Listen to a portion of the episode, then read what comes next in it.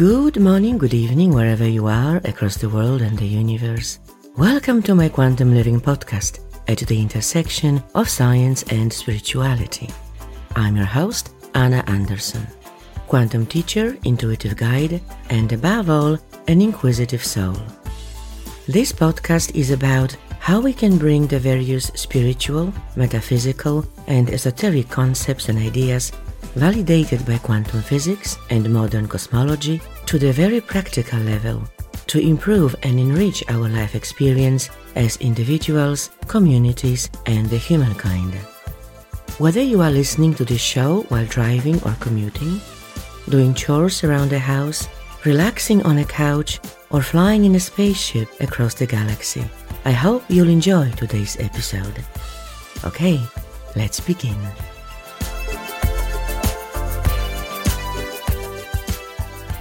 Hello and welcome back to Quantum Living. The word paranormal is a double edged sword. It attracts those with an open mind and curiosity to explore the unknown, to peek through the veil, to taste the forbidden, to uncover a secret. Remember the wave of shivering excitement that swept the globe at the release of the book The Secret, soon followed by the movie? wow, I still remember the moment I heard about it for the first time in one of the spiritual shows I was listening to.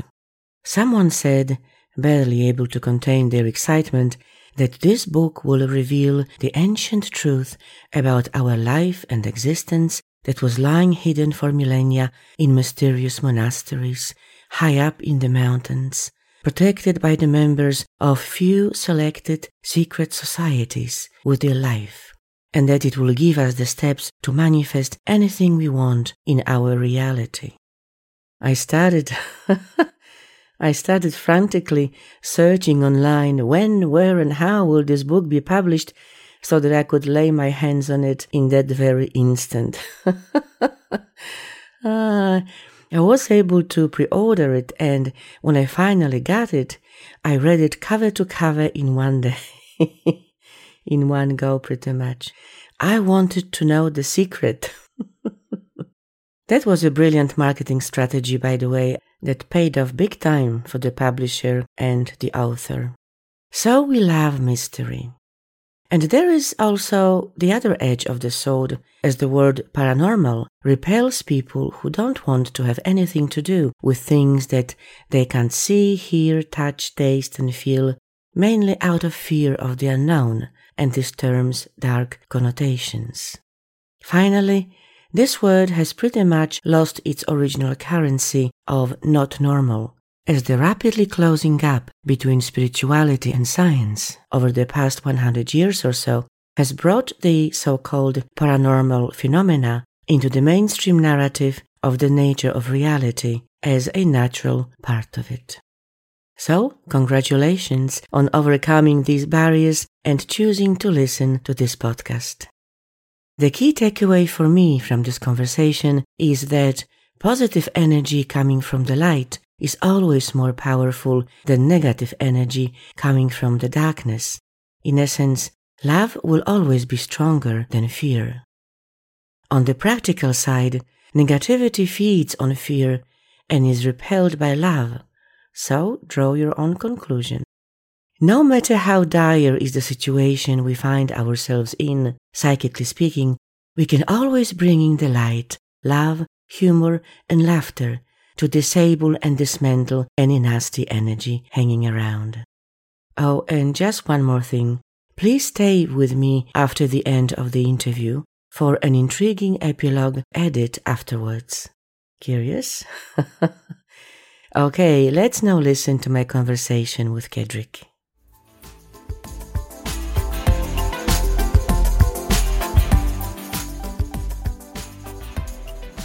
I will take a wild guess that the majority of people listening to this podcast have an open or hidden fascination with the paranormal. Why is that? And what exactly are the things or experiences we call paranormal? To begin with, this term becomes increasingly inaccurate, if not misleading.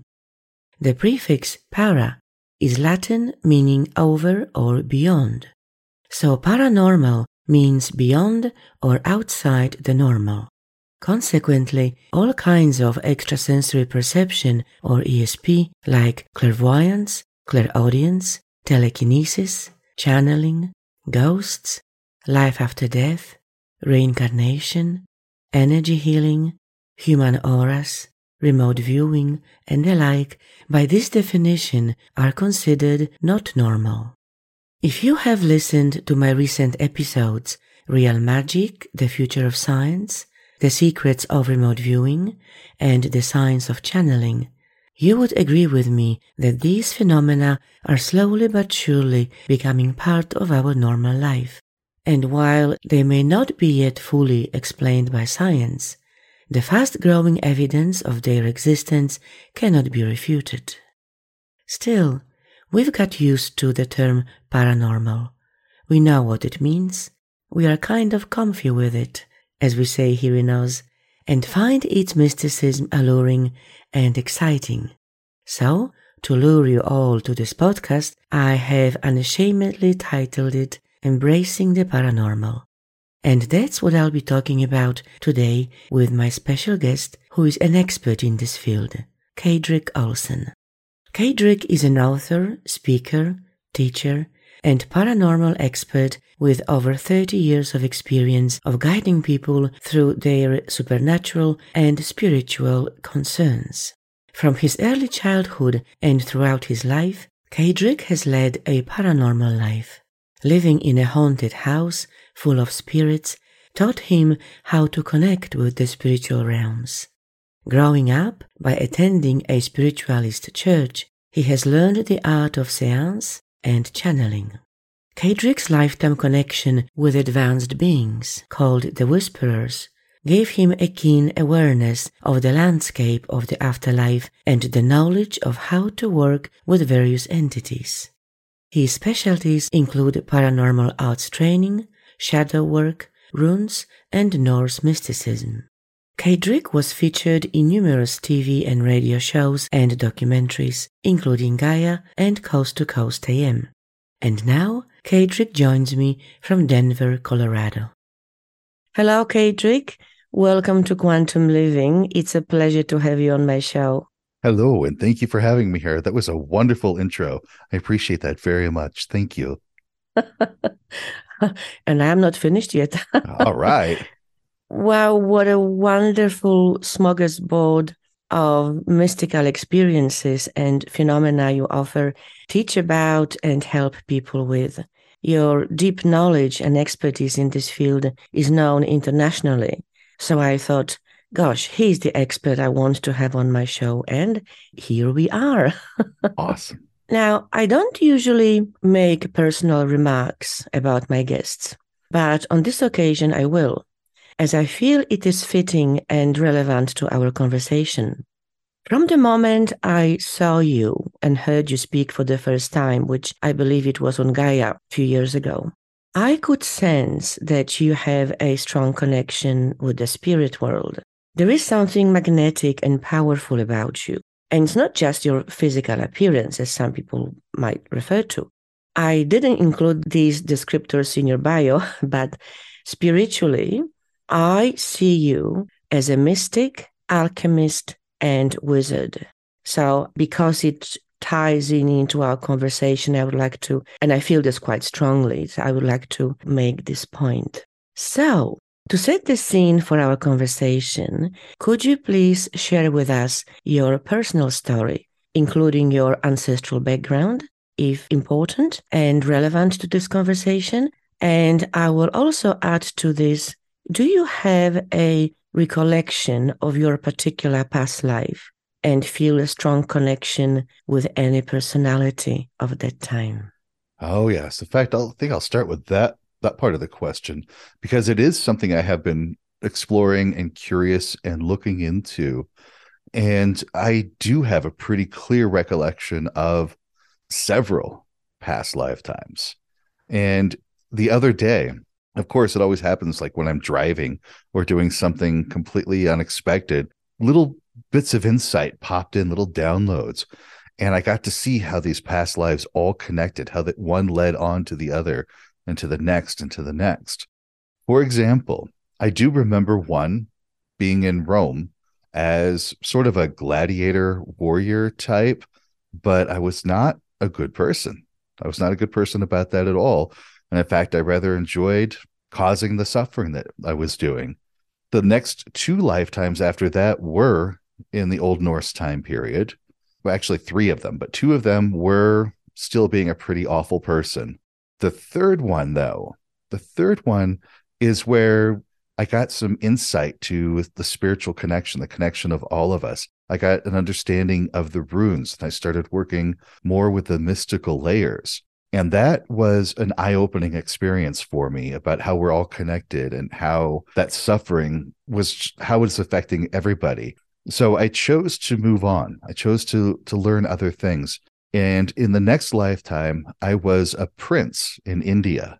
I remember being in this nice, big, opulent home, almost like a castle. But I was frustrated with my parents. I was frustrated with my family because for some reason I was aware of the plight of the people going on around that were poor, that were not as well off as we were. And that bothered me. That bothered me that we had such such wealth and these people were not. And I wanted to figure out how to help them out. And that frustrated me a lot. And I ended up dying in that lifetime very frustrated.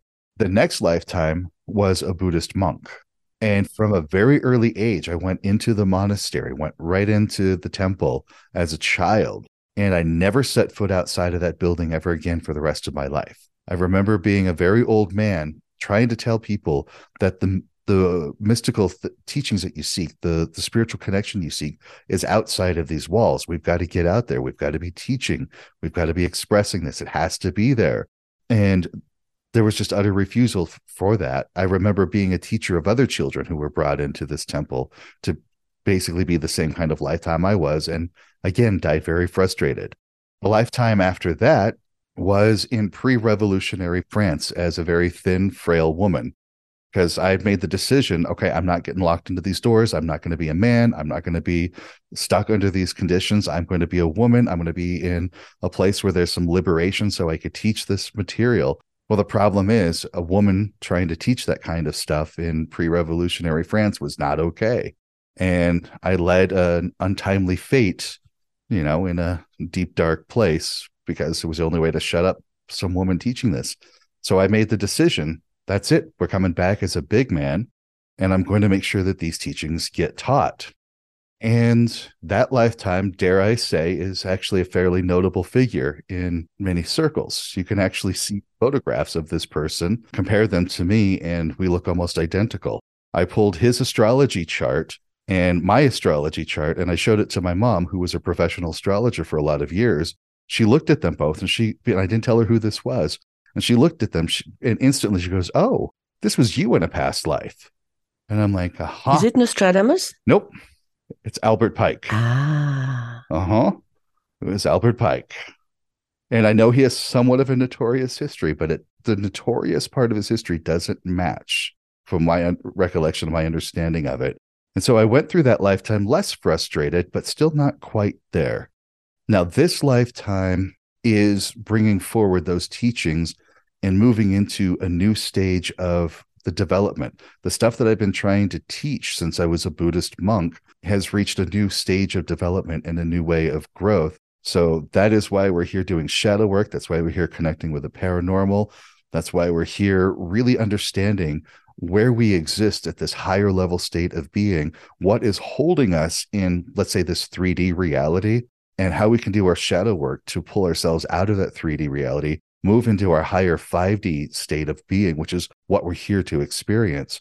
And what I've understood from all of those lifetimes, even the the ones that were, let's say, villainous or awful, brutal, I needed those lifetimes so that I could understand that degree of suffering, so that I could be a part of this world in that way, so that I knew how to work through that myself at the spiritual level, so that when we get to this point in time, at this place in human history, I can bring those teachings forward to a wider audience of people who need that same kind of healing and growth. And I would not have been able to do that if I had not opted to be that kind of a person throughout those lifetimes.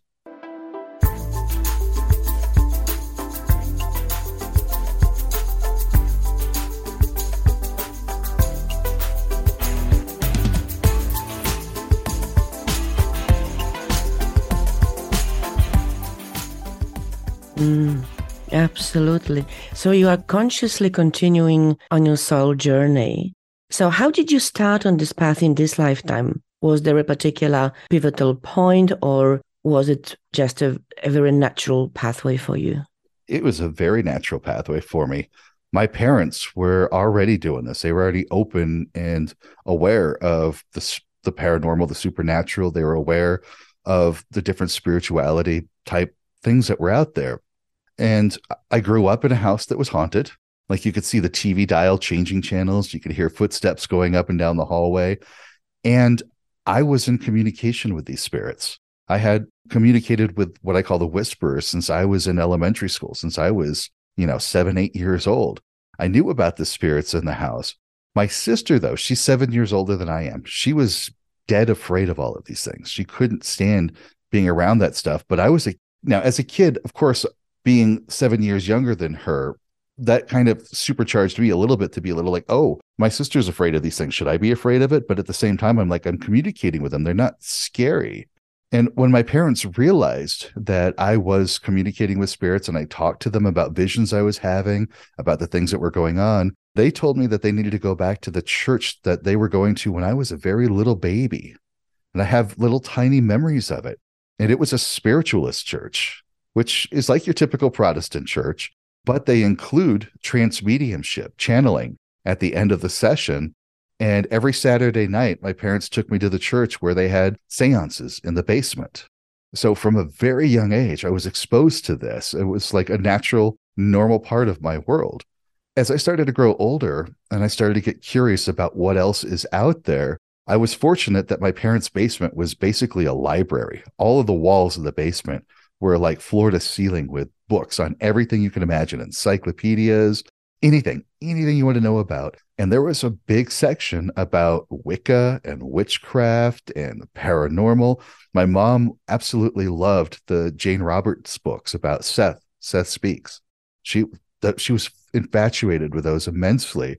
And when I found Secret Teachings of All Ages in that basement, it was a big tome-sized book by Manly P. Hall. I dove into it. Now, mind you, I was like 11, 12 years old maybe when I got into this book and I'm like devouring it. I'm just like reading it. I'd be up late at night.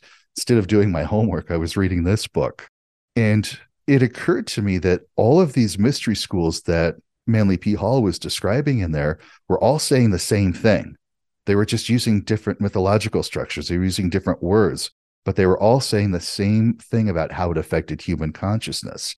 And I knew I needed to have, let's say, a control group at that point. I knew I needed to have one solid ground that I needed to study. And that moment that I was realizing that is when I was exploring the runes, when I was listening to some really crazy music coming out of the UK and reading books about the Norse, the Norse stuff. And I didn't realize it, but that was the moment when all of those things converged at once to say, here's where you begin. Here's your path that you start. And so I took to it like a fish to water. I dove into the Norse studies. I was reading about the runes, studying the runes. I eventually got to the point where I was translating the poetic and the prose edda and some of the sagas for myself. You know, I, I, I can't speak the language, but I can read it well enough that I can translate, if you know what I mean. And so I was translating these texts for myself and getting a deeper understanding of what was written in those texts. So that's what led me to write my book, Runes for Transformation. That's why I was teaching for a long time about Norse mysticism and runes until I had a chance encounter with a good friend of mine. She's a good friend now, but at that time, she was running a seance. And I just helped out because that's what I did. That was like I communicated with spirits. I knew what I was doing. And after the seance was over, I was talking with her and a paranormal team that was from New Orleans and they were talking about some of the problems they were having and i'm like oh yeah i see what you got. You got a bit of an attachment. It's not a big deal. It's not a malevolent attachment. Just i gave a list of things for them to do to take care of it so that it wasn't a problem. And they looked at me with this like inquisitive look and they're like what do you mean? What, what are you talking about? And i'm like what do you mean? What am i talking about? This is like to me it was obvious right? It's like because i grew up with it. it even though i was in my 40s at that time to me this was like super obvious. Like why aren't you just doing this? You're a paranormal team and then talking with my friends on that subject, I was like, oh, this is a big gap that I'm not teaching. I'm not teaching this paranormal stuff that to me is a natural, normal part of my life. I'm this is a huge area that's missing. And I went, okay, I need to start developing programs because I was already teaching Norse mysticism and runes. I was already teaching pagan men's spirituality to help men, men identify with sacred masculinity. I was already working on that. I was starting my development on learning how to do shadow work and teach shadow work. And then the paranormal popped in and said, Why aren't you teaching this stuff too? Because you know this innately. And I went, Okay, this is too much to teach. this is too much going on. But that's all a part of where I, I'm at. And that's kind of what led me to where I am today.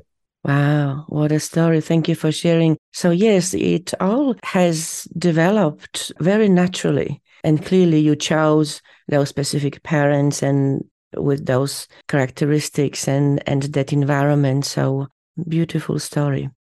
Okay, as I said earlier, you offer a really nice smorgasbord of of services, of various courses, teaching classes, which we'll come back to a bit later on in this conversation. What I would like to focus on at this point and talk about is out of the um, paranormal arts training, shadow work, past life regression, and runes, Norse mysticism, Galdracraft, if I pronounce it properly. Could you please speak to, firstly, the shadow work, what it is and why we need it, essentially, why is it of benefit? And then please speak to Galdracraft and the runes. You got it. So, shadow work is an important part of our spiritual growth that often gets ignored. And a way that I can sort of relate to that is there's an old alchemical hermetic phrase of solve et coagula. And solve basically means to dissolve, you know, putting some sugar in water, it dissolves. Or, you know, you, you have something that needs to be removed, you dissolve it coagula is to build up. Think of like blood cells that coagulate. So it's building up.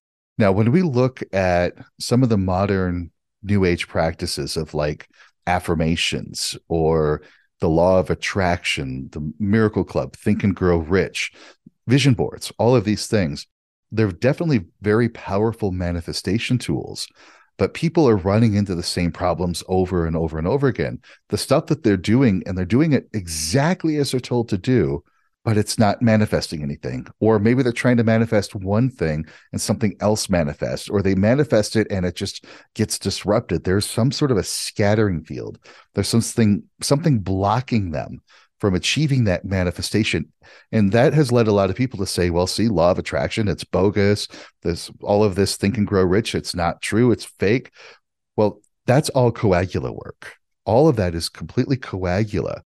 And if you're trying to build up on a foundation that's already shaky, that's already faltery, then all of that you're building up is going to fall apart. So, what you need to do is clear out that foundation, clear the stuff out of the way, the solve work. And that's where shadow work comes in. That's where we go into the deep, dark, ugly places within the psyche, within the soul that tell us, oh, you don't deserve to have this. Oh, you're not worthy of having that. Oh, if you get this stuff, you're just going to blow it and you're going to mess it up. Oh, if you get this kind of stuff, you're taking away from all those other people who need it and you don't really need it. So we've got these inner dialogues, we've got these inner feelings, we've got all of these inner beliefs that are preventing that manifestation from happening or they could keep you from having the life that your soul wants. Like your higher self came into this life, came into this existence with a purpose. It has an intention that it's trying to fulfill. And the life that we've lived, where we grew up with, the schools, the family, the communities that was around us, told us certain things that we had no choice but to believe to be true. And so we took all of those things on to be true for us. And now we get into our 20s, our 30s, our 40s, and these things that once held true, that actually did serve us, are holding us back from living our ideal life, from living a life full of purpose and fulfillment and meaning, because we're chasing some of these same things over and over again. I see this a lot in the paranormal. Somebody might be drawn to seances, they might be drawn to a Ouija board, but they grew up being told that the Ouija board and interacting with spirits is how your soul goes to hell, that these are all demons trying to get at you. So now this person is conflicted. They're like, I'm curious about this. I'm feeling this pull. I'm hearing these spirits talking to me, but it's scaring the heck out of me. I'm so scared. I don't know what I'm doing. I'm shutting it down. So we do shadow work. And what shadow work entails is mm. it's not pushing it down, it's not stuffing away, which some people tend to do. They're like, you know, just breathe peace, love, and light into it. It'll go away. If you're feeling angry, just breathe peace, peace, love, and light, and you'll feel happy again. Shadow work is no, we're going to go into those deep, dark, ugly places. we're going to make friends with those yeah. things. We're going to get into that inner fear that says, you know, you're not worthy of having anything that's enjoyable in life. We're going to get into that. We're going to feel that. We're going to have a conversation with that part of you. We're going to experience that shadow energy for what it was. Come to the realization that this is one of the most shocking parts about shadow work is this thing that is holding you back, this thing that is disrupting your life, thinks it's helping you.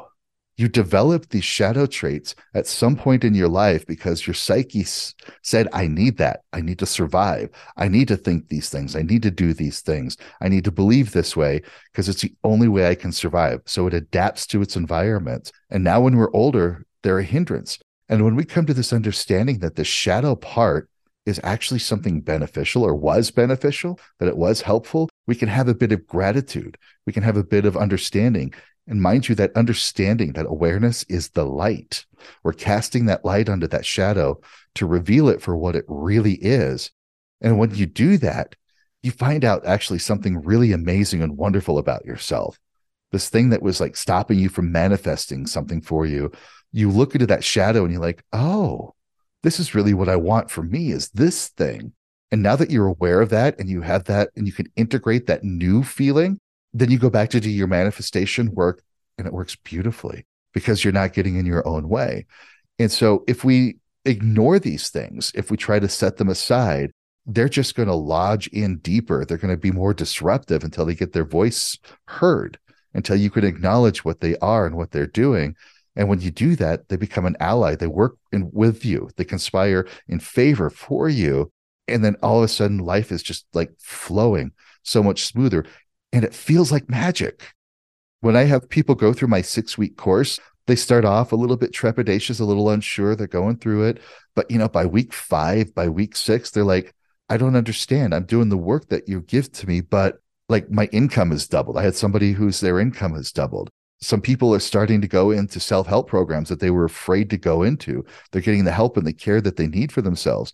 They're rewarding themselves where before they just felt that they needed to work harder and that they needed to only give to other people instead of give to themselves.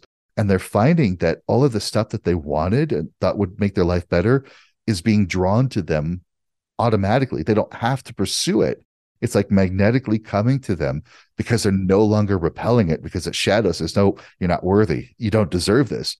But they resolve that shadow energy and it's like, it's boom, it's right there. Absolutely. So, in essence, the um, manifestation work or the spiritual work or creating our life as we want it work is true alchemy. You need to dissolve some ingredients first to create something different out of it.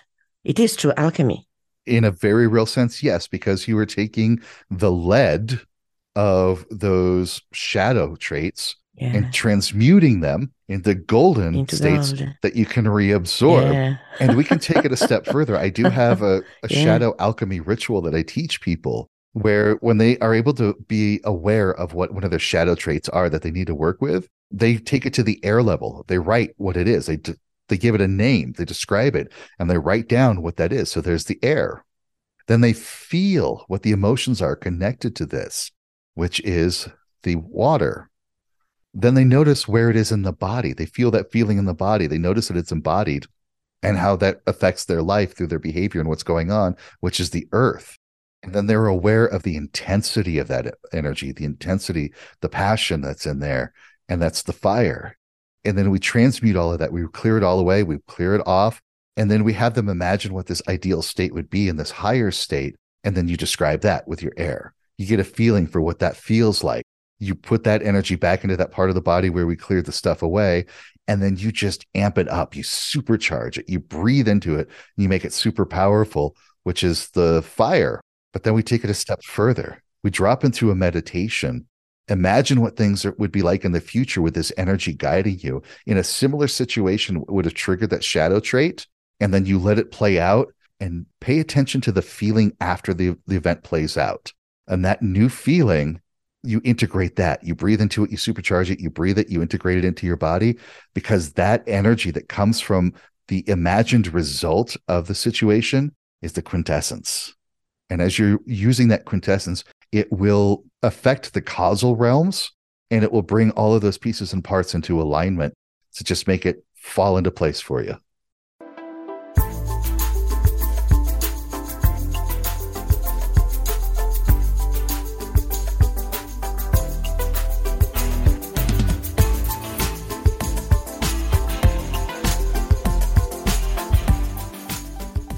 Beautiful.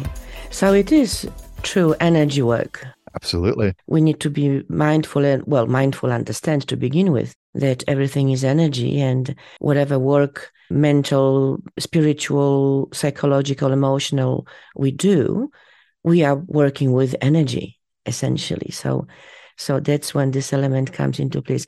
One other question that popped into my mind as you were speaking in your process, like the one that you have just described, do you include physical elements such as writing down on a piece of paper the blockage or the shadow part of you and then burning it, like physically burning it to release it? Not quite. What we tend to do with that is you do write it on a piece of paper and then for the water, you literally have some water and you let yourself feel it and pour it into a bowl. For the earth, I have people take a little ugly rock. They go out and find a little ugly rock and they're holding that while they feel that and they put the rock on a platform. And for fire, they light a black candle so that they can recognize the intensity. Then you clear it all away. You dump the water out, you rip up the paper and blow the paper into a trash can so that you're using that whole air element to bl- put it in the trash can. Dump everything all out, blow out the candle, all of that. And then when you do the whole phase over, again, you write on a paper and then this time when you fill up the the cup of water you drink the water with that trait so that you're bringing it into you and instead of an ugly rock you take a crystal and you feel that new energy integrating into you as a crystalline form and you put that on the platform and then you light a golden candle and then you feel that new energy swelling up within you with that gold candle so those are the physical tools that we use to represent that so you are engaging all the senses in the process Beautiful. Uh, do you offer those courses only physically in the room or also online? Oh, they're all online. Oh, they're all online. Okay. Mm-hmm. I, I, can okay. meet physically people here. I have a great office space where I'm at right now, and I can see people, and sometimes I do. But I would say over 90% of the people I work with, the clients and everything, clients and students, we're all online. Oh, okay. What is Galdracraft? Galdracraft. We're gonna go into runes territory for this because Galdracraft is all about runes. Okay. Okay. Let's combine the two. Yeah. Basically, runes are the written form of Proto Norse and Old Norse languages. And it's we got to be specific to remember that because the word rune comes to us from Old Norse and it means mystery or the unknowable, like universal sacred mystery. And that's what the runes were to the Old Norse people, representing sacred, mysterious things. And of course, it was their written, their form of writing. And one of the things we have to keep in mind in the Old Norse time period, there is no reference and there's no archaeological evidence that runes were ever used for divination. Runes as a divinatory tool, as best as I can discover, did not happen until the 1980s. So Runes, though, of course, they were for writing. They were, you know, carved on stone, shipping tags, all sorts of things. They were used as a written form of writing, but they were also used for magical working, you know, for protection, for health and healing, to assist in childbirth, for example. They were used for all manner of magical working. And I find it very interesting that our English word of spelling is related to the word, you know, spell to cast a spell. And in Old Norse, to cast a spell, you would use runes, which were their letters, their language. Exactly. So they're all related in that way. Ah, interesting. Yeah. Could you remind us when you're referring to Norse people, are we talking about the Vikings who lived in today's mm-hmm. Norway? Could you just give us the Absolutely, location? yes. The it, the Norse places that I'm talking about are like Denmark, Sweden, Norway, and ice and Iceland, even Greenland. It started to venture out there. And I'll do a little bit of a soapbox moment here when we talk about Viking, because Viking is more of a modern word. In the Old Norse times, the old Old Norse times, when it was the Viking era, or shall we say Viking era, the, the term Viking, it was referring to people who were born on the water, like a wick, like a, a, a strait of water. So, and the when you end a word in ing, it means somebody who is born of. So it's basically people who are born of the water. And the people who were considered Vikinger, they basically got on boats mostly for trading, trading with other peoples all over the place, rarely for raiding. And that was basically a part time summer job. It wasn't actually a people, it was just like fry cook or delivery man. It was just a it was just a title of a job. but they did get a notorious history because okay. one of the downsides about Norse history is they did not record their history very well until about the 1300s. Wherever they went to, whatever they did, the history was often recorded by the sore losers or the people that had conflict with them. So a lot of this stuff got inflated and exaggerated Mm, biased. Exactly. And the Norse were pretty guilty of exaggerating their own stories too. And mm.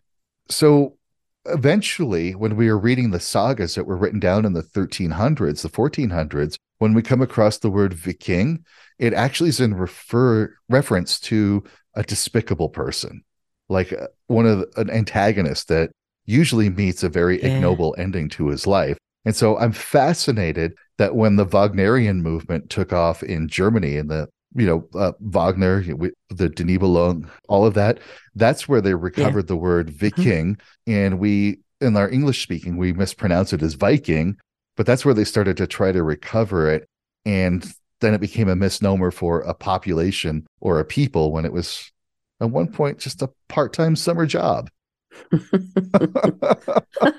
but yes, it, it refers okay. basically to Scandinavian countries and okay. people who lived around the 800s to 1100s. Okay, mm-hmm. thank you. So now back to the power of yes. runes. So yeah, okay. so runes, of course, back then were the written language, but it was also at the mystical level. At the very mystical level, it was a sacred language. So it was a way for our consciousness to connect with the universe. It was a tool for raising your your level of consciousness to a higher state of being. It's written in the lore. It's very subtly written in the lore. Little phrases like that really refer to runes being created in a time before time, and a place before places, and that they were sung into existence, telling us that runes are actually vibrations. They're vibratory frequencies that run through the subtle layers of existence and what that further tells us is those little shapes that we see carved onto little bits of stone or wood in the New Age metaphysical bookstores, those aren't runes, those are staves.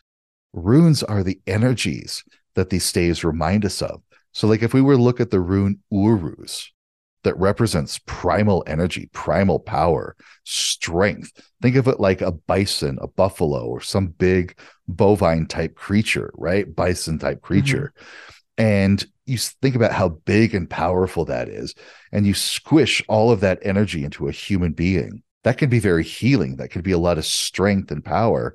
And that's where they use the, ru- the word uruz is in reference to an extinct European bison called the aurochs. And then the shape that they gave it reminds us about that primal strength.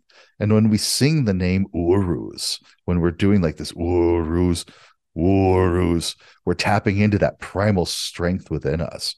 And that's where the secret power mm-hmm. of the secret power, yeah, the secret power of the runes comes from, is literally singing them. That's what the Old Norse did. There's a form of Old Norse magic that where that is all about singing the runes. Mm-hmm. It's all about mm. a certain type of poetry for singing the runes so that you could tap into their energies. You can trans tap into their transformational power and that form of magic is called Galdr, which is the root word for Galdracraft, because the Old Norse word for power is kraft. So when we put Galdr and craft together, it basically means rune songs of power. Ah, And that's what okay. Galdracraft is all about. It's about me taking runes in their original way that they were used, what we can pick up from archaeology and the scholars who really know this stuff really well, and then applying that to music because that was the traditional way of working with runes was to sing them. And so I just put it into a modern format. And so all of my music in Galdracraft is a modern representation of singing the runes to create transformational transformation in your life, basically. Right. So these are musical pieces, if you like. Yes. Okay. So, in other words, when you go to your local New Age store and you buy runes, which are usually a bunch of stones with those writings on them Mhm. and in a little pouch, and they come with instructions, and you cast them, you throw them on, on a table, and you just read them, looking at the instructions. That's not proper divination or working with the runes energy, is it right? It's not traditional, but it works. And Okay. my ultimate opinion is if what you're doing gets you the results that you need, do it. And so if somebody buys a, a pouch of runes from a metaphysical bookstore and they're doing divination with it and it works, I'm not stopping them. Go Mhm. for it. Because my ultimate opinion is that the Old Norse ancestors created a path for us that led up to a certain place. And they don't want us to retread that path that they did. They want us to take what they've built, what they've created, and create a path forward for ourselves and for our children and for their children. And so if we're in the modern day and we're using a Dremel tool to carve runes or other kind of rotary tools to carve runes into stone and wood, go for it. If we're finding that divination with runes is a powerful, effective use for it in the modern period and it works, go for it because that's us building that pathway forward based on what the ancestors left us. Okay, so what I'm getting here is that the proper or the original runes that we you are talking about is not pieces of rocks with some writing on it, but it is the singing Correct.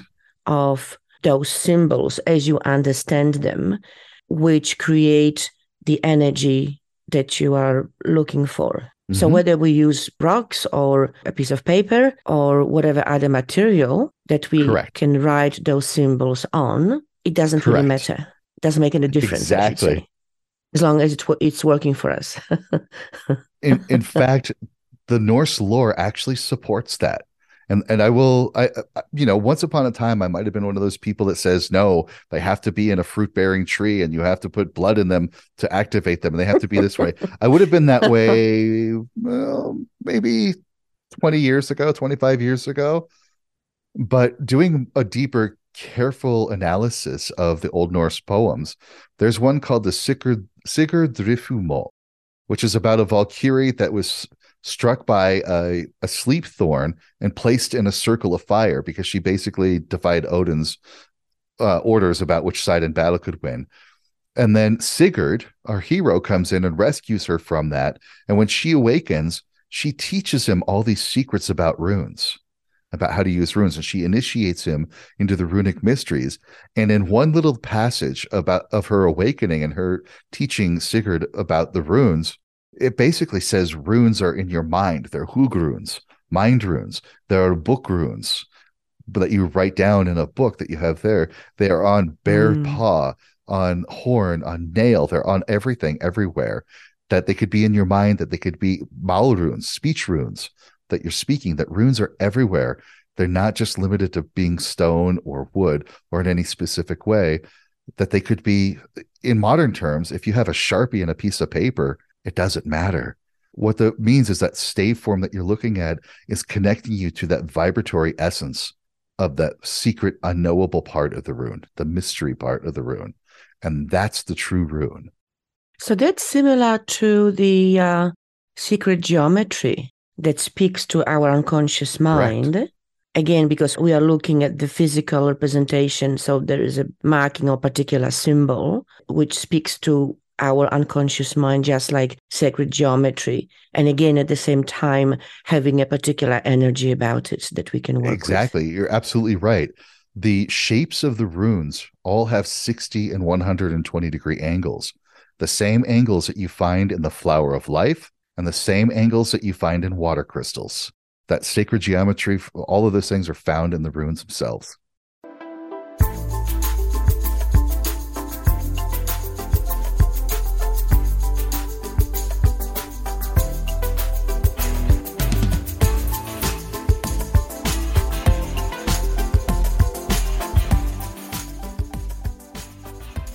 Mm, fascinating. Okay, let's move on because we have so much, so much to talk about. While we are talking about the energy, and you mentioned a few minutes ago spirit attachment or entity attachment, let's talk about the concept or concepts because they all sort of tie together of dark or negative energy versus light or positive energy and my question, sub question here is Have you had any dangerous spirit encounters? And what about entity attachment on or spirit possession? So can we just look at the the interplay, if you like, of the light and darkness, positive and negative, and what is your experience? Absolutely. To start this, I'd like to kind of build off of something you were saying earlier, and it's one of the things I teach people about energy all the time, is that energy is emotion, energy is thoughts, energy and information of all kinds. Energy is just information. So, energy, thoughts, emotion, information, they're all synonymous. They're the same thing. It's just what you do with it. And so, if we were to create a spectrum of our emotions, let's say at the bottom is hatred and disgust you know some of these just awful things. And at the top maybe uh enjoyment happiness awe and wonder. In fact i think awe and wonder is probably the highest end of the spectrum. Love, love exactly. This is where we start yeah. to see what we have been calling light and dark positive and negative. And i'm actually trying to work to let us move through that to see them as a spectrum rather than a binary kind of thing. Like when we say light and dark or good and evil, positive, negative, that it's a spectrum of what it means to be human. And that sometimes we need these things.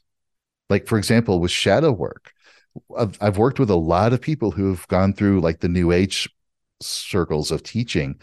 And when they feel that they get angry, they're worried that they're not doing their spiritual work because they consider anger to be a negative emotion. They consider that anger to be this negative thing. And some people get downright afraid at adding more to that negativity because they they feel that they are a spiritual person. They've worked with spiritual beings and they know that energy and emotions are connected. And when they get angry, they're afraid that they're going to pull in something malevolent because of their anger energy. And then, of course, they get to that fear, and that fear also could draw in something malevolent, feeding off of that fear. And so we work with shadow work to realize that the anger actually might be a needed thing. They sometimes need to set boundaries. Sometimes that anger is that motivation to get things going. Sometimes that anger helps to stop somebody from trying to hurt them. So they see that that anger paired with their higher self can actually be a very positive thing. But what the shadow was was their fear that they weren't adequate because they were still feeling anger. And with that said, if we were to come across an entity and I have seen this. I've actually seen a, a, person's higher guide coming in, creating a fear state for this person because this person was making some very bad choices for their life, moving things in a very not good direction for them. And one of their guides came through, did the whole banging on the walls, flickering the lights, scaring the hell out of them, not for a bad thing, but to encourage them off of the path that they were starting to go through. So, this is why I start to tell people let's not look at these things as binary. Let's look at them as a spectrum of human existence. And that takes away some of that judgment of that we're now dealing with demonic entities or that we're dealing with evil things because Doctor Who said it the best. And I know it's fiction, but I love this line out of Doctor Who. Evil is just a matter of what side of the fork you're on. and the reason why I, the reason why I say that is let's say it's a good one. home. it's, it's, yeah, I love it. Because let's say somebody is at home for whatever reason, they're awake at late late at night, three o'clock in the morning. They're sitting in a room all by themselves and suddenly get the they get the creep out feeling. Mm-hmm.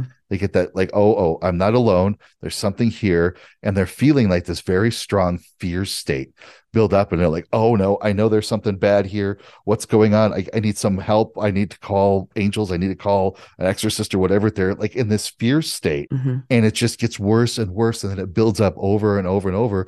Now they're sure something bad is in the house. They're right. They heard all those stories. They're right. You know, it's a demonic entity in this house. It's messing me up. It's all over the place. And then I come into the situation and I'm like, analyze it, look it over. And it's actually what I call a thought form, or what I've heard call mm-hmm. also a thought form. Whenever we have a persistent emotional state that we're feeling over and over, we're expressing that energy. And sometimes that energy could be put into a little ball with a very simple program of scare me. Now, this thing exists in its own little world, its own reality.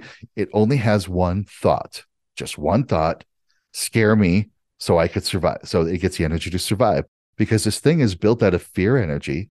It subsists off of fear energy. And when it starts to feel a little depleted, it'll poke that person at three o'clock in the morning when they're sitting by themselves with a little bit of fear energy. So now that person is feeling fear. They don't know why they're fe- feeling fear, which makes them even more afraid. Now they're sure there's something bad in the room. So they're now generating this fear energy. And that thought form was like, oh, yummy. Thank you. I'm getting fed. It's not evil. It's not a malevolent thing. So is this, I believe they called egregore? No, no, that's not an egregore. Something different. Okay, it's something different. different yeah, it's a little, okay. a little bit different concept. But that mm-hmm. thought form is doing nothing but just poking us with a certain energy so that we become a battery to feed it. Yeah. And when you can realize that it's just a thought form in the room trying to poke you with fear energy, if you can let yourself laugh my first step of, when encountering a negative entity is laugh. Because if you can genuinely laugh, you're setting up an energy state that would repel these things, if not poison them. At the same time, if what if you're misinterpreting? What if there's like a very benevolent spirit in the room and your senses are open and you're feeling them, but you remember all of those horror stories. You remember all the TV shows, the movies. You remember the stuff we were told as a kid, and you're misinterpreting this spirit in the room. And now you laugh. It's not going to repel it. It's going to go, oh, good. Hey, let's talk. Let's have a connection. And you're going to build a good rapport with this positive entity in the room because you're setting off this really good energy. So, my response to people when they're feeling something negative or something malevolent, potentially malevolent in the house have a good laugh, have a good sense of awe and wonder of like, oh, wow, you're real? That's awesome. You know, a book flies across the room. Don't scream and run out of the room. Look at it with a sense of joy, a sense of wonder, which is what it might not want. It might not want you to be doing that. And if you go, wow, that was really cool, do it again. I dare you, throw another book. That's going to be funny. And if you really can have like that sense of awe and wonder going into this thing, if it is a malevolent spirit, it's going to like, ooh, I don't like you. This is not what I want and it's going to leave you alone. Yeah. It's going to go away if you do this over and over again. Okay, yes. And all that you just said makes perfect sense. Now, having said that, have you had any negative or scary or even dangerous encounters or experiences in your paranormal work? Sort of, but not really. I remember there was a time when I was a kid and my friends and I were hanging out by a little oxbow lake near our house out in the middle of the field there was definitely some sort of a psychic attack happening. I was, you know, 17 years old. I wasn't quite sure what to do with it. So we ran. We all were feeling it. So we just ran. And then I called in guidance and protection and they stopped it. They blocked it off. To this day, I don't really know what happened, but something was attacking us, but it was, we were able to stop it. Another time was when I was really sick. I had like the flu. I was stuck in bed. I couldn't go anywhere and I did feel something crawl into the room, like a big creepy crawly kind of thing coming to the room. But because I was aware of it, I knew it was there. I had the wherewithal to deal with it. And so I dealt with it and it was gone. It never came back. When I've worked with people and I've come into their homes, sometimes there is the big, scary, nasty, but I have like this list of rules, like nine rules of interacting with the paranormal. And one of them, the biggest rule is similarities attract and perpetuate. Whatever your emotional energy state is, you're going to draw to you. Another one of the rules is that you are in charge of your energetic environment. Whatever you set around you is what's going to exist in that environment. And so when I've come into this home, we've just needed to shift the attitude. We can definitely clear energy. That definitely works. Set sanctuary, set the solid ground, but we shift the attitude and the awareness and the understanding of the people inside the house, which is why we do shadow work so that we can clear all of these things out. And when they've had this attitude change, it changes the energy of the home around them, and these things no longer can exist there. Now, when it comes to the subject of like possession, that sort of thing, let's start with like influences and obsession. We'll start at that level. Like all around us, we have spirits all the time. There's energy all around us, and they are always influencing us, no matter what positive, negative. Sometimes it's for their benefit, sometimes it's for ours. Usually it's for ours. And I will even go so far to say that 90% of the thoughts and feelings we have are not our own. We are picking up on them. And if we don't have the awareness. We can't discern that. We think it's our own. And we go, yeah, let's go do this thing. Let's go do that thing. And we're like, we may not know why we're doing those things because we think it's our own. But that's the subtle influence.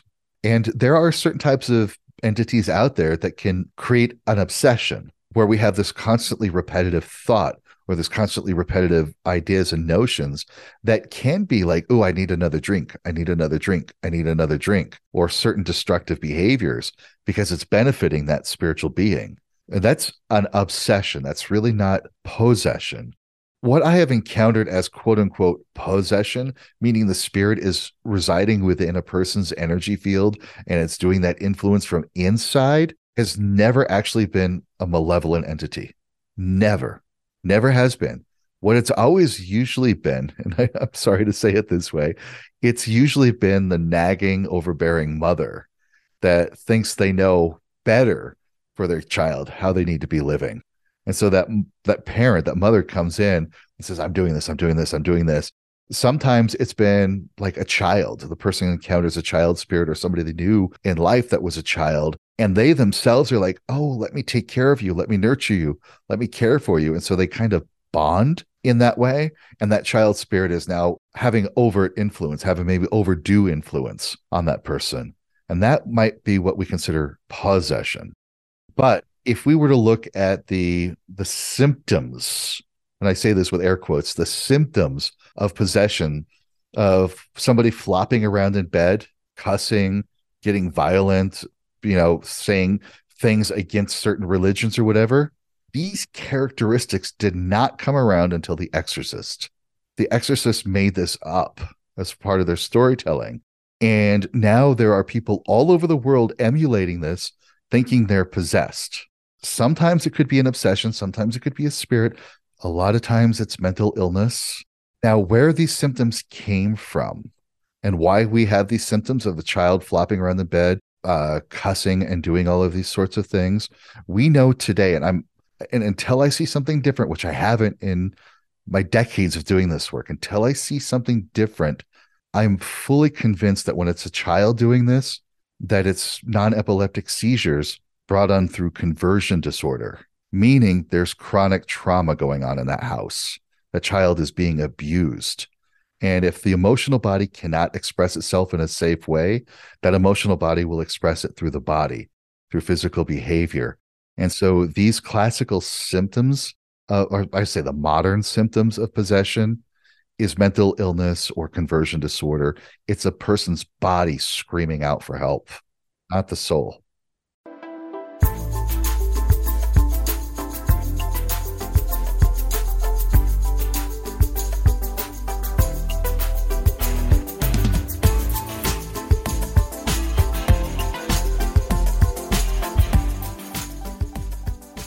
Yeah, well said. When we talk about intuition and spirit guidance, which I guess every person does have or can have or can recognize, what's the difference between the two in your view? And how do they fit into the paranormal work? The difference between intuition versus spirit guidance. They're very, very connected. They're very connected. In fact, I will say from my understanding, my experience, and the work I'm doing, that the seat of intuition is the enteric nervous system. It's in the gut. We actually have three brains in our body. There's the physical brain in the head that is really great at organizing information. It feels some of the emotions. Then we have the heart, as a brain center that has our energetic interconnection with other people that can really connect. Now, remember, the emotions are actually created by the limbic system in the brain, but our sense of connection, our sense of expansion is really that energetic level from the heart center. But the enteric nervous system is the oldest part of our nervous system, evolutionarily speaking. It's what gives you that gut intuition. It's what gives you that butterflies in your stomach, where you get that sinking feeling if something isn't going right. And that's your intuition. That's your intuition trying to communicate to you through the body. One of the things I teach people when doing seance or developing your paranormal abilities is I say, trust the goosebump rush.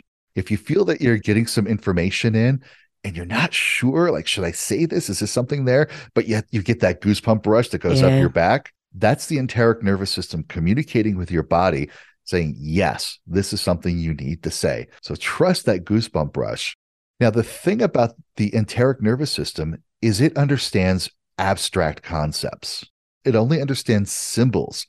It's not even emotion because that's the realm of like the heart brain. It's abstract information. So, for example, what I tend to say is your intuitive connection with the spirit guidance, they will communicate through the enteric nervous system. They're giving you the image of, let's say, a blue beach ball bouncing up and down on a beach by itself. And it just happens to be at dusk, and the sun's going down. Now, the brain in our head is going, okay, that's cool, but that's meaningless. It's stupid. I don't I don't know what this is all about, which is why people turn off their intuition because we need our brain to drive our cars, to go to our jobs, to communicate with other people, and it's used to running the bus. We need our conscious mind because it's used to running everything and being in charge of everything. But now the enteric nervous system is getting this intuitive hit about this beach ball and it's saying, "No, I'm communicating with somebody that was saying that they were dying, lone and loneliness." that they really felt that pain of not having somebody around when they were at the dusk of their life. And that makes complete sense at the intuitive level. To the intuitive brain and the enteric nervous system, that viscera completely understands it and it makes total sense. But the cognitive mind goes, eh, that's dumb. Uh uh-uh. uh And so we have to work to commit, build that connection between cognition and intuition so that our cognitive mind becomes a passive observer to the abstract information. So now we can take it and move it from short term memory to long term memory. And so that we can actually communicate it to somebody else who might be receiving it. And guidance communicates through that enteric nervous system. It gives us basically the way I, I talk about spirits, no matter if they're low level thought forms or super high level ascended master type they always communicate with a nonlinear energetic language. And when we receive that, we receive that through the viscera of our enter- enteric nervous system. And it means absolutely nothing to the conscious mind. So when the conscious mind gets that information, it has to pass through the imagination filter. You have to process it with information you already know in order to understand it, which is why it's always symbolic. And now you have to take that time to understand what those symbols mean, what those emotions mean to you. And as you start to unwind all of that information, now that guidance information makes so much more sense. And this is where I run into some challenges with clients all the time is they want to work with higher self, they want to work with their guides, and they're expecting a great gestalt type conversation like you and I are having here. They expect the guide to just like suddenly plop into the room and say, All right, now listen, these things that you're doing are just not working out for you. Uh, you need to, uh. and because they're not getting that, they think they're not having a conversation with a guide. But those moments when they're like thinking about their life, should I do job A? Should I do job B? Or should I go study for job C? And as they're thinking about job C, they suddenly glance at the clock and it's 11 11 they're like, oh, okay, that's cool.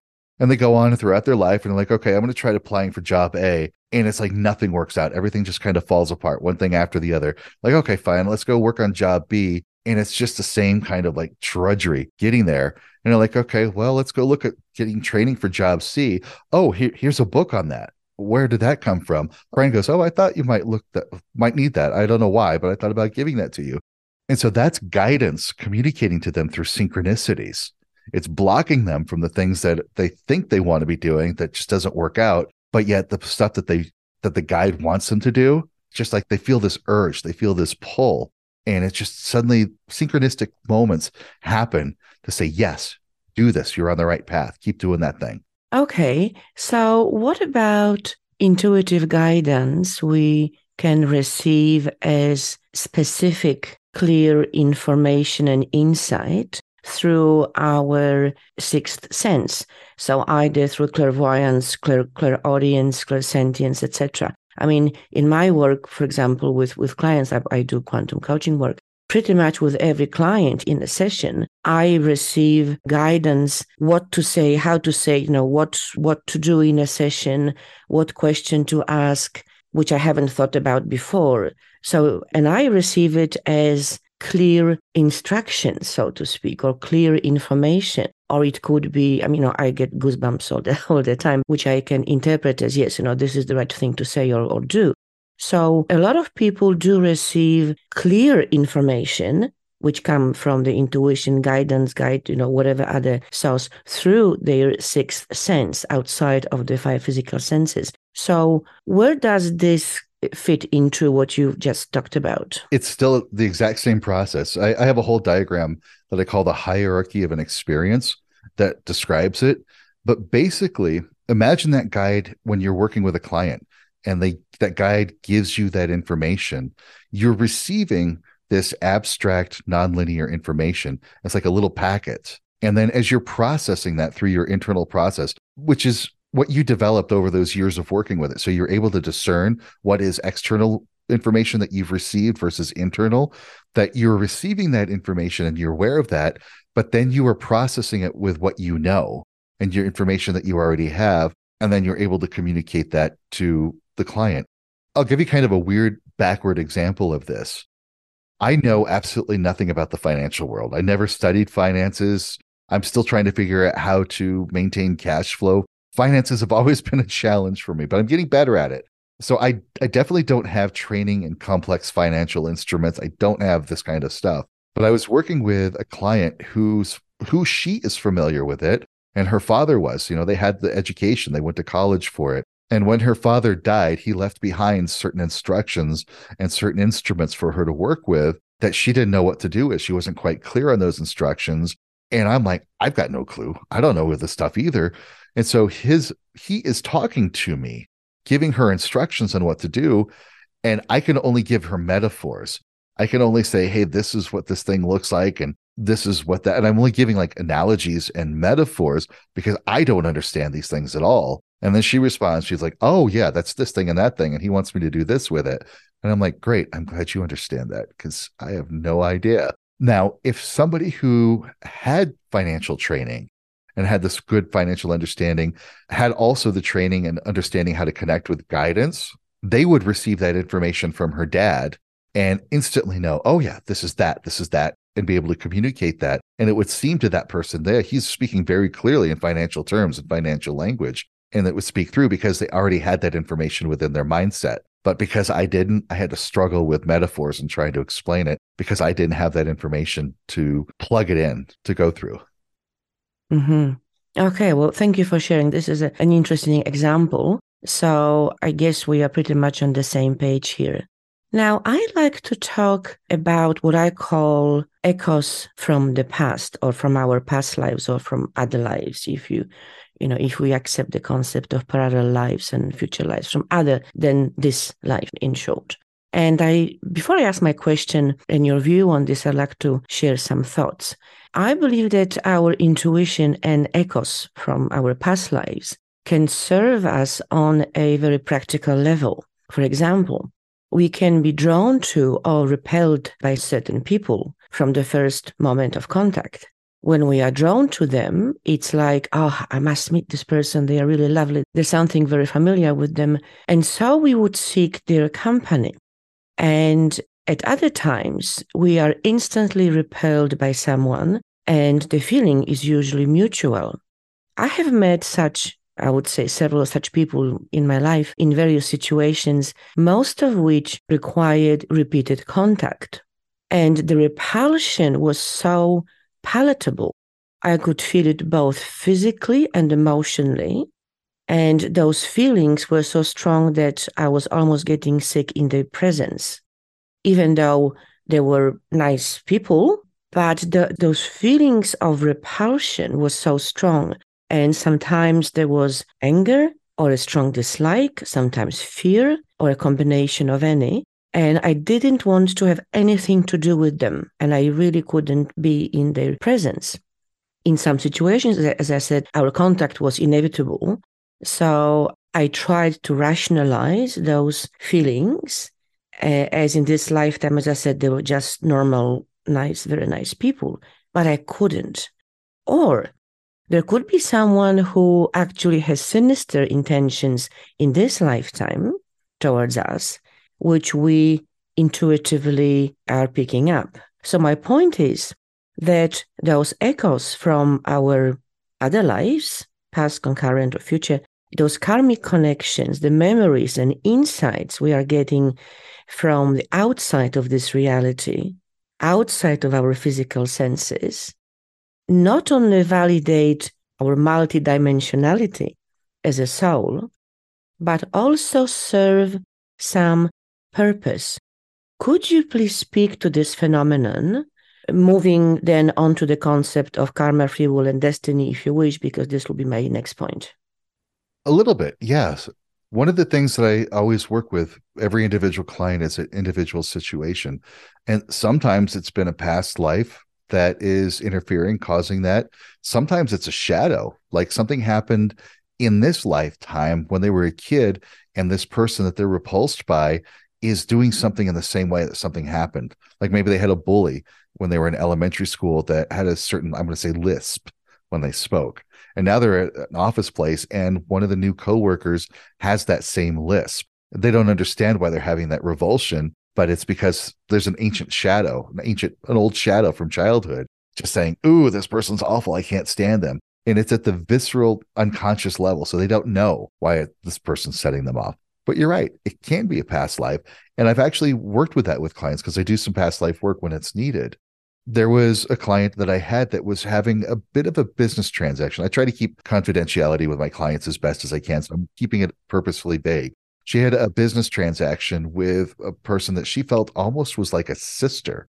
Like she couldn't believe that they're finally connecting. They're they're doing great, but yet this other person started to flake out. Just wasn't quite there. It just wasn't working out. One person, my client, spent a lot of money on this deal. The other person just kind of took the money and ran.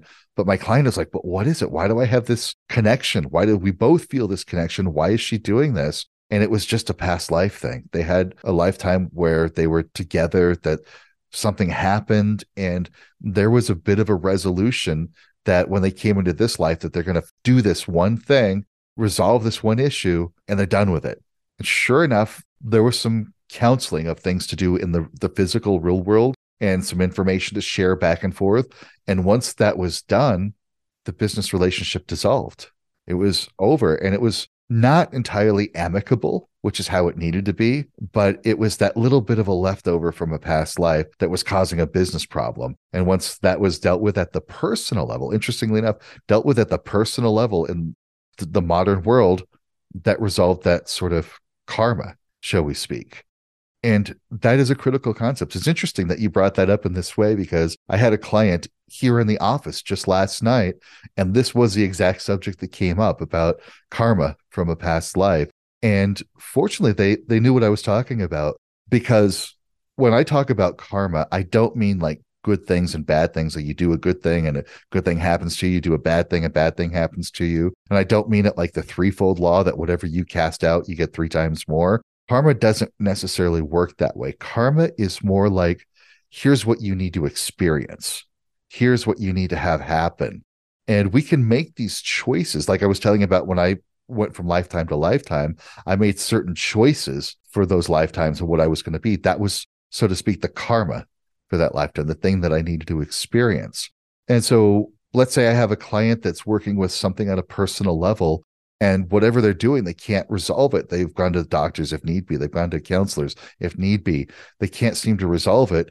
We'll do a past life regression and in that past life they go oh yeah in this specific matter like money or relationships or whatnot i'm just not going to deal with this. This is just not going to happen. And now we get to this physical lifetime and that's their karma that they're going to experience this in a certain way and so they do And when they realize that's what it is, we go do the regression, we change that contract, we change that agreement, and that karma is now released and it's now let go. And now higher self or the soul can come in and say, All right, cool, that's released. Can we experience this now?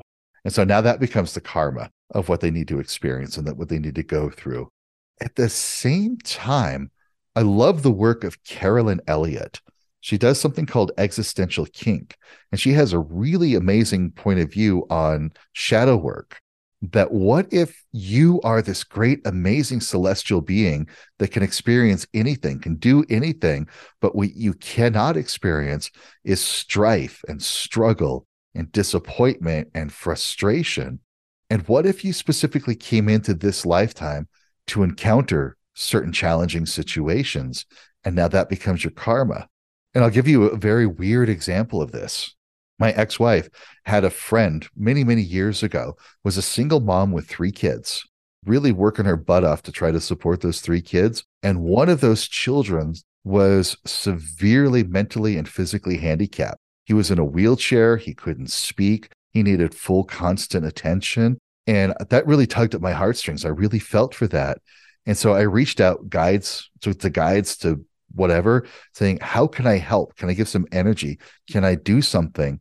And I was surprised to find the soul of that child directly talking to me, directly communicating, say, No, please stop, don't. I know you're feeling compassion. I know you want to help, but my mom and I made this agreement in this lifetime to experience this toil together. And if you do anything, you're going to interrupt that process. You're going to interfere with what we need to do. Thank you for trying to help, but please stay out of this. It was very kind, very compassionate. And I was like, oh, I get it. That was the karma you brought in this life to experience together. And out of a compassionate heart, I could actually screw that up. So I need to stay out of it and let you experience that suffering because that's what you came here as an agreement to do. Interesting.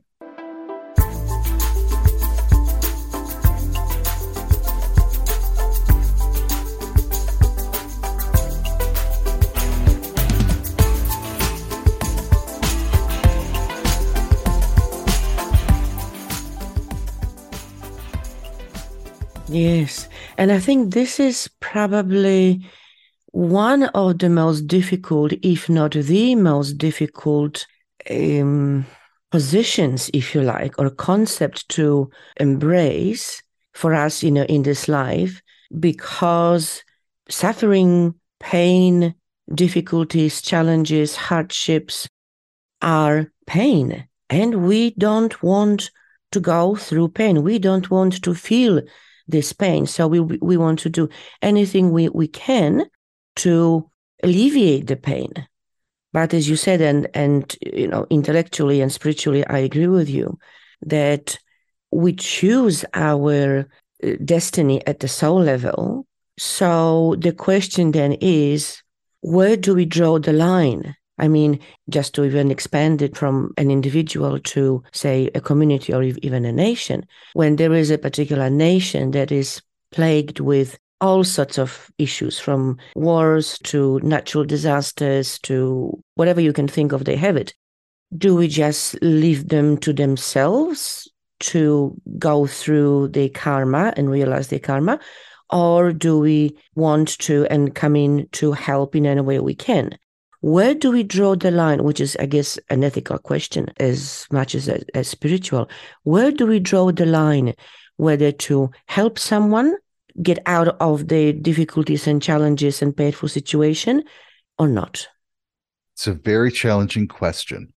And I don't have a direct answer for that because you're you're right. It's ethical. There's a lot of variabilities involved in that because sometimes we are here to experience those things and sometimes people do things to other people that really are awful. And that's not part of the plan because we have that free will. And to kind of make the long explanation short, sort of, is to realize that our life here in this world is a co creative experience with our higher self.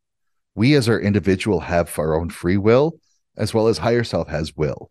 And we can work together You know, the ego is not a bad thing. The ego is the self. The ego can balance needs versus wants versus what resources are versus what other people need. It can be that balance point. It doesn't have to be a bad thing. In the Vedic, in the Hindu tradition, higher self has two names. It has Brahman, which is a cosmic greater higher self that is like the supernuminous being. But then there's Atman, which resides within us which is in our day to day self. And they say Atman is Brahman or Brahman is Atman, depending on how you look at it. So they're one and the same. It's like a co creative experience. And when you can connect with your higher self and you can feel that sense of purpose, if your purpose is to draw that line, is to go in there and stop that from happening, which it very well might be, then follow it. Absolutely do that. So ultimately, what I tell people to do is work on your own spiritual development allow yourself to maybe even be a little bit selfish about your spiritual growth and your conscious evolution.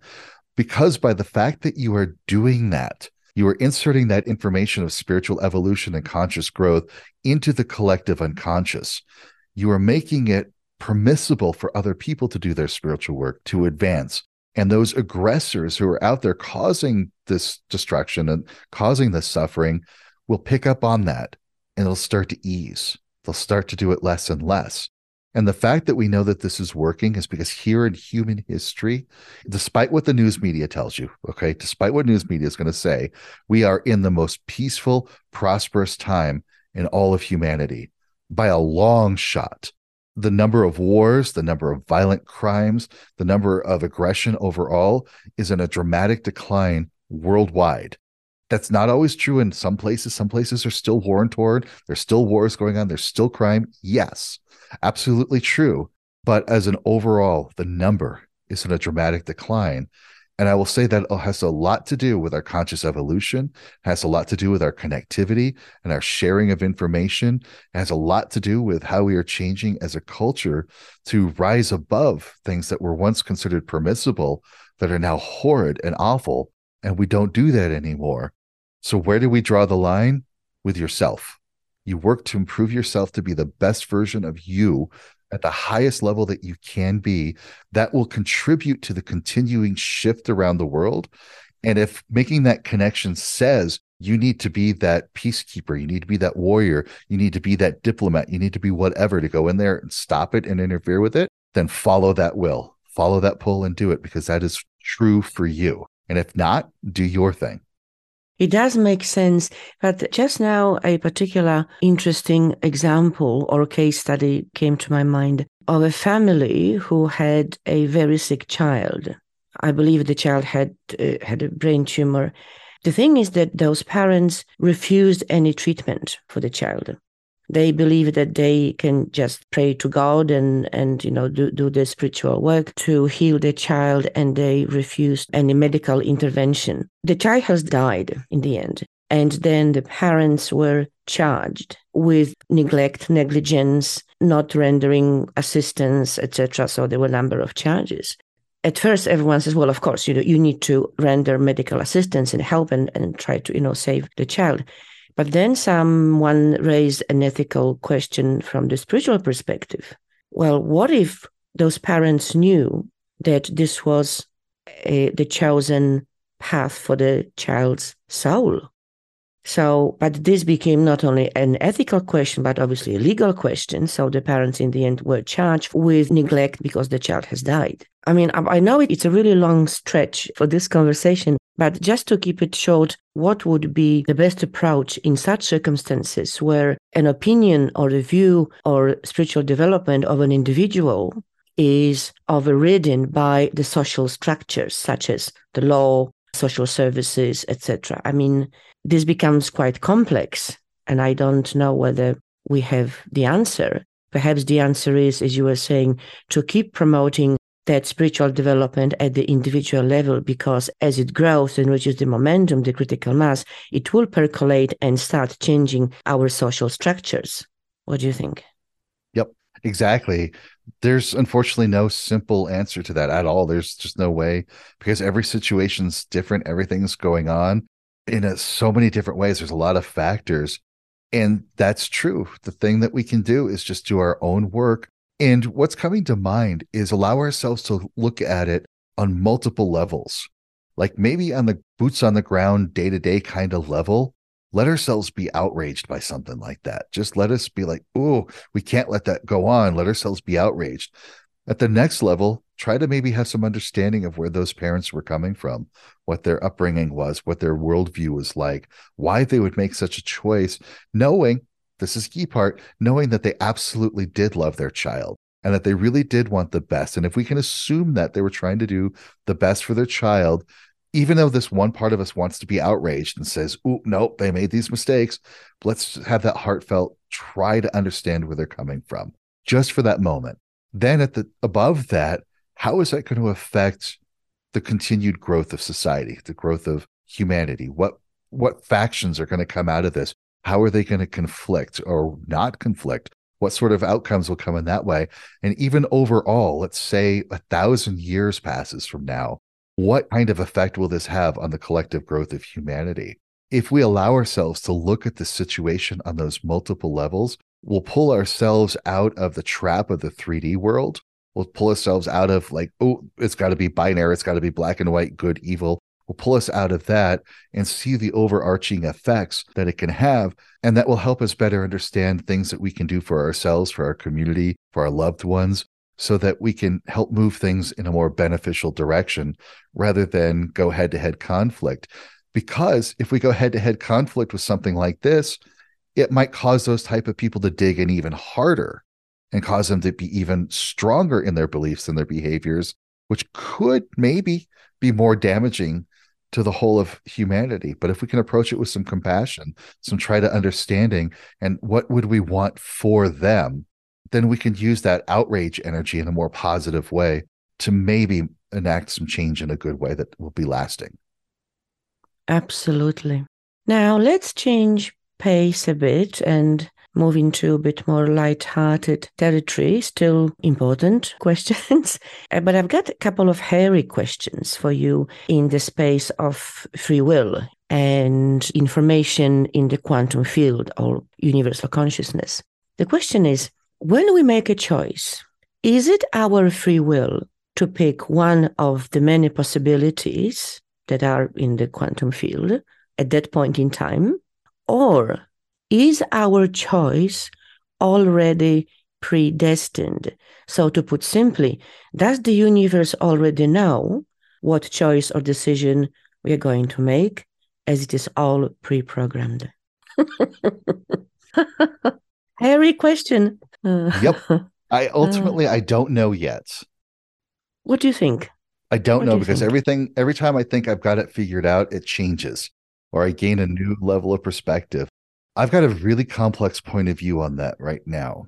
That we live in what seems to be fixed time. Like everything seems to be, it's destined, it's supposed to happen. It appears to be that way. Now, if we look at science, science will say, oh, yeah, everything is predetermined.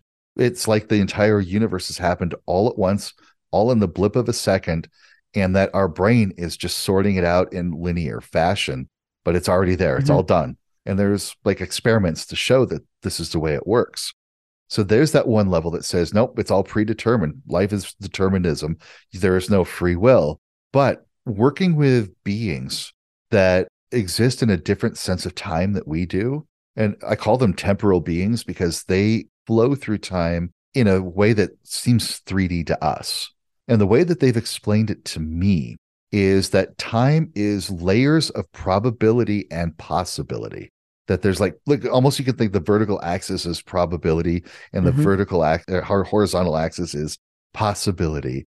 And that with they build a 3D environment based off of this.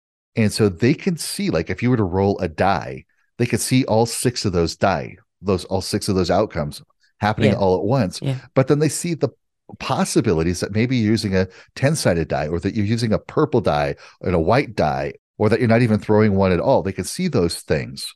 And so they exist in all of this and they can flow through all of those things, which modern science would say, well, that's fixed, predetermined. That's just how it is. And what they are fascinated by us by, they're actually absolutely blown away by that is because all of these things exist in like a virtual probable state.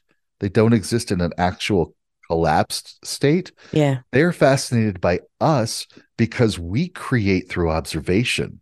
And when we observe a potential moment, that collapses that potential existence into an actual existence.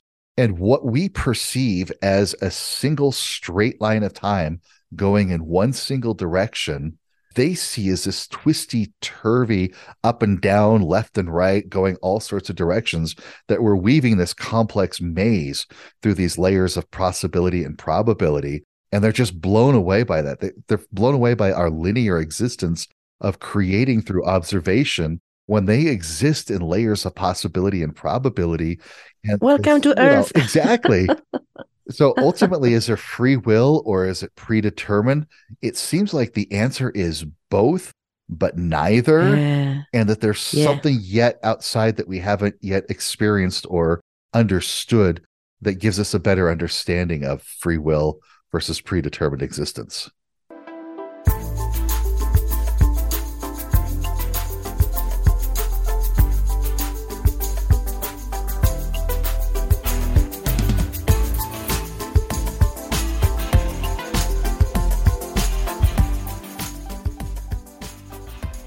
Yes, I love your answer. I really do because it makes a lot of sense and it is your typical quantum answer. And I love those quantum paradoxes, as I call them, because they, they are just like tickling my, my brain. and I love them. So, yes, our conclusion is that Yes. both we do have free will and we make a choice at that point in time when we do. But at the same time, because we are drawing from the infinite number of possibilities, and we can't choose something that is not already in the pool of possibilities, effectively, it is at the same time and in this respect predetermined. I love it. Beautiful. Exactly. and my my second uh, question uh, in this vein, which I guess links obviously to to this point, is that when we imagine something, say in you know in our meditation, we work on manifesting something, and and we are imagining because obviously we need to imagine something in order to manifest it in our life. When that thing or situation or object does manifest in our physical reality, when we do manifest it, the question is did we actually create that thing or scenario or unconsciously validated one of our potential futures that already exists in the quantum field? So that's in the same vein. Beautiful. Oh, I'm loving it. Is there such a thing as consensus reality? And how can we reconcile our subjective realities projected inside our brain through our personal filters with the objective reality that we all interact with more or less the same in the same way. So, is there such a thing as consensus reality, or are we all sleeping somewhere in the cosmic matrix program, dreaming our life that has both the subjective and objective side to it? I thought I had that once figured out. And it's one of those things where ultimately I, I tell people if you ever find an answer, you went the wrong way. But if you find that you have the ability to ask better questions, that's the Mhm. direction you want to go. You want bigger and better questions. And so consensus reality, yeah, I had something I used to call commonly agreed upon reality, where it was an overlap of our minds creating our experience, but it was a subjective that created the objective through our overlap expectations and our overlapped communication. And looking forward in time, backward in time, overall reality, I don't know anymore. I don't know if there was some being that was here before or some civilization that was here before that created what we call the foundation or is it like what Robert Lanza talks about in biocentrism that the universe exists simply because we're observing it and the fact that we Mm. observe it we are creating all of the temporal activity that needed to happen to bring that moment into existence just by our awareness of that moment my answer is i'm still trying to figure this out i, I don't i don't think i know yet but i'm still formulating the questions to ask that so I get a better understanding of it. Mm, thank you. Absolutely. Yes, I, I don't think anyone knows the answer to it, the real answer to it. Uh, just like we don't really know what is consciousness. We have obviously many different hypotheses and views and opinions, but perhaps that's something just like the notion of God or the creator that defies any explanation or, or any description. So we simply can talk about it, we can feel it, we can interact with it, we can we can work with it, but we but we can't really define it. And but still, yeah, it's a good fun to to think about it. Ah, okay, Kaedrich, I've got just one final question before we talk about your work and your courses and your programs. And obviously, I will include all the links in in my show notes so that people can contact you and engage with you if they wish to. But there's just another final question again in the series of my burning questions. Recently, I had an interesting insight about healing in view of the universal principle that energy can't be created or destroyed. So the energy is finite in, in cosmos, in the universe, and it can only change form or move to another dimension. In other words, change frequency. So I think that if we can really accept and understand this principle, we would know that we cannot really kill a virus or bacteria. We can only force their energy or entice their energy to leave the physical form, which we can see under the microscope, for example, and move to another dimension, thus leaving our body in peace. So, this is a completely different paradigm of thinking about illness and, and disease, which opens the door to changing our approach from violent enforcement to persuasion and enticement. And I remember reading somewhere a very interesting case study, which was an amazing true life case of a woman having an inoperable brain tumor. She's tried various natural therapies, chemotherapy, everything, every treatment she could access to no avail. So basically, there was no solution given to her and, and her days were numbered, so to speak. And one day, having absolutely nothing left, she decided to stop hating the tumor and instead started sending it her love and understanding that it simply tried to survive. I'm now getting goosebumps. Asking it to move to another dimension where it will find much better conditions to live. And after a few weeks, it did move on. It was completely gone to the shock and amazement of her doctors. So, what do you think about this new paradigm of the way we think about illness and disease? Again, in the with the concept that energy can't be destroyed, so we can't really kill anything. We can only move it elsewhere. What do you think? I have to ponder that one. Physical healing has never been a strength of mine. It's never been one of my aptitudes. But I get what you're saying there. It goes back to that concept I had earlier. Similarities attract and perpetuate, and you're you are in charge of your energetic environment.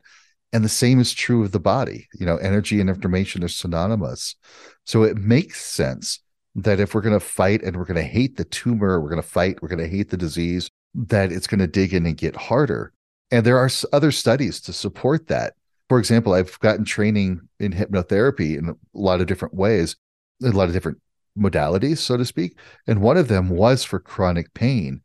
And there are studies that show that a person who may be in a chronic pain at like level seven, eight to 10 all the time, the moment that they change their attitude about that pain, where they can say, okay, you're a constant companion. Uh, the pain's going to be here forever. I'm not going to try to fight you. I'm not going to get rid of you. I'm not afraid of you anymore. That I welcome you, that you're just a, something that's going to be with me. Their chronic pain levels drop to like three or four with that level of acceptance. So we've seen that with pain. And I can understand that with tumor because I've heard of a number of stories of people who when they got the diagnosis of cancer, they said, okay, I'm just going to live this life wonderfully. I'm going to be happy. I'm going to enjoy every moment. And that caused a shift at the biochemical level in their body that the cancer could no longer survive, that it moved on because they changed their inner world. But at the same time, I've known other people said the same thing and the, the cancer took root. A lot of variables there, but I like what you're saying. It's something I want to explore a little bit more because I don't know yet, but it gives me something to think about and something to experiment with, something to test, not necessarily with cancer. I'm not throwing this out there for cancer, but I'm going to throw it out there for other things. Like, what if we get a cold? Saying, okay, great. I know the viruses are trying to survive. Is there a better environment for you to go to? I do the same thing with spirits that are lingering here that shouldn't be where they are, but there might be a better place for them. And that works. I never thought of using it for illnesses, but it makes sense. Mm, I actually I can share just generically that I am actually using this approach with my own health, with particular health situations, and it works. It actually does work. I have a particular protocol I have devised. So I have tested it on myself and it does work.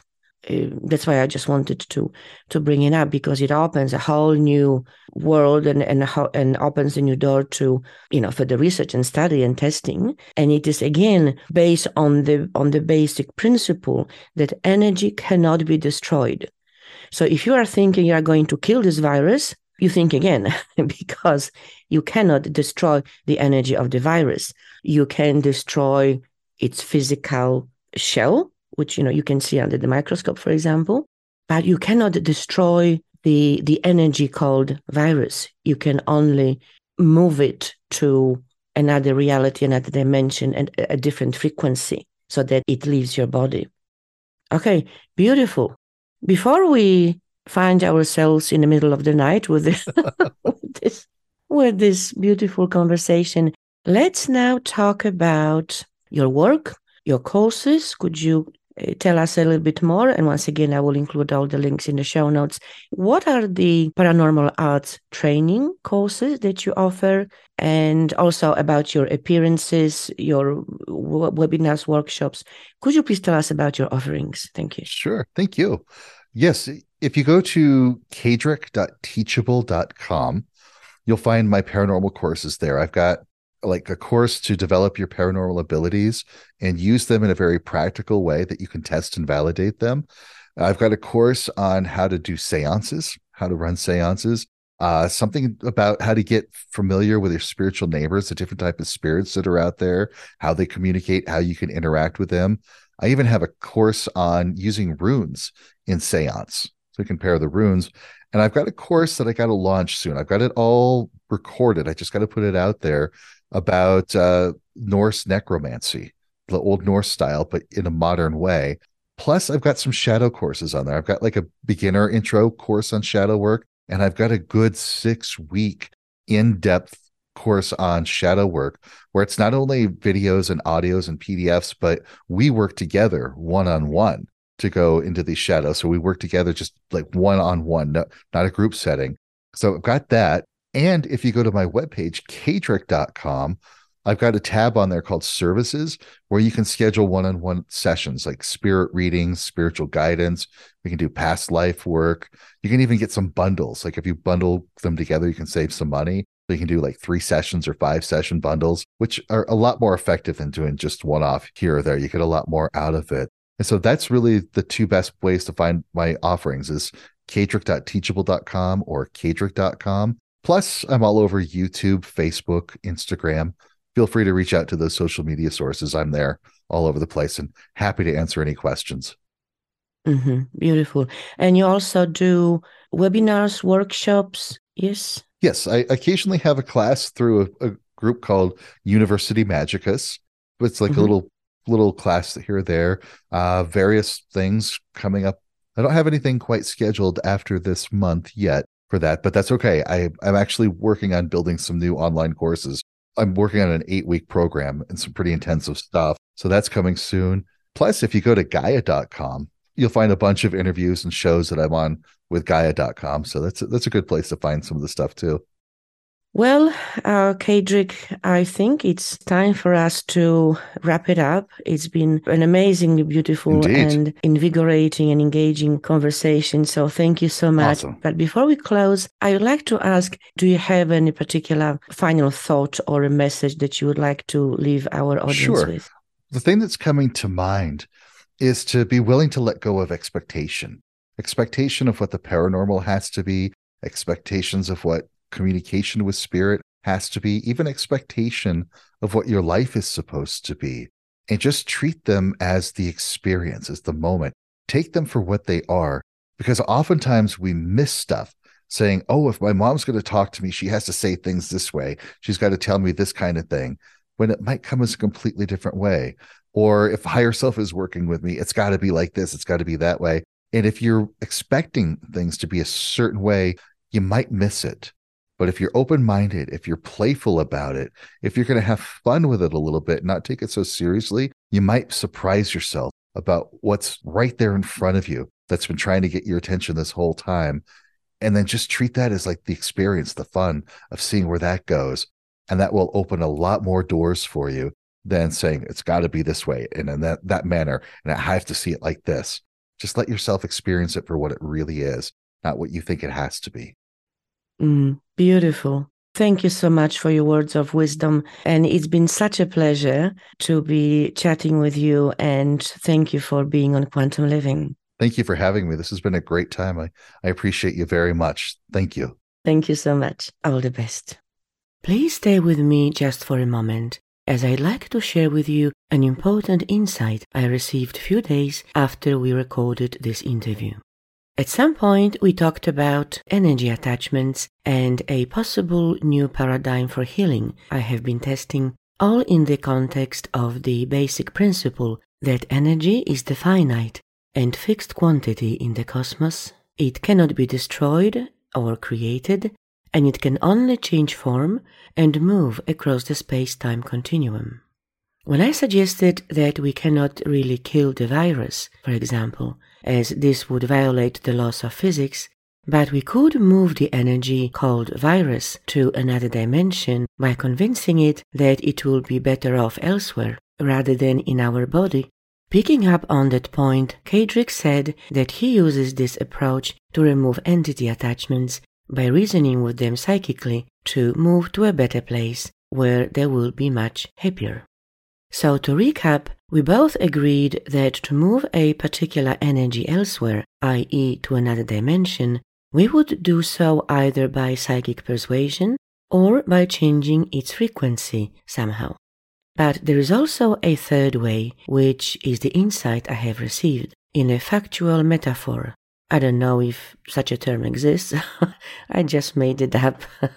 so, as we now understand that a huge amount of important spiritual and metaphysical messages and truths are embedded in Hollywood movies, which we are decoding one by one, I was shown in my mind an episode of Star Trek, which is peppered with encoded information, by the way, which showed me the third way to peacefully remove unwanted energy from our body or our energy field. Here is a brief synopsis. The ship, Star Trek, inadvertently killed in space a large unknown creature looking like a huge blob. Shocked by this accidental death, the crew saw that the blob was a mother who had just given birth to a baby blob. Yet there was nothing they could do to help, and so with deep regret and sorrow they turned the ship around and continued on their journey. Several hours later, they noticed an unexplained drain on the ship's energy resources. Upon close examination of the ship, they discovered that the newborn baby blob was attached to it, suckling their energy like milk to survive. Now they had a serious dilemma, as the power levels on the ship were getting dangerously low. They could kill the baby, but of course they didn't want to. It's enough that they killed its mother. As they were brainstorming what to do, the chief engineer got an idea. Let's go back to the colony of those blobs to return the baby to them, he says. And in the meantime, we need to wean the baby off the milk. Let's make the milk the baby needs, which is the energy powering the warp drive, unpalatable to it. Let's spoil the milk.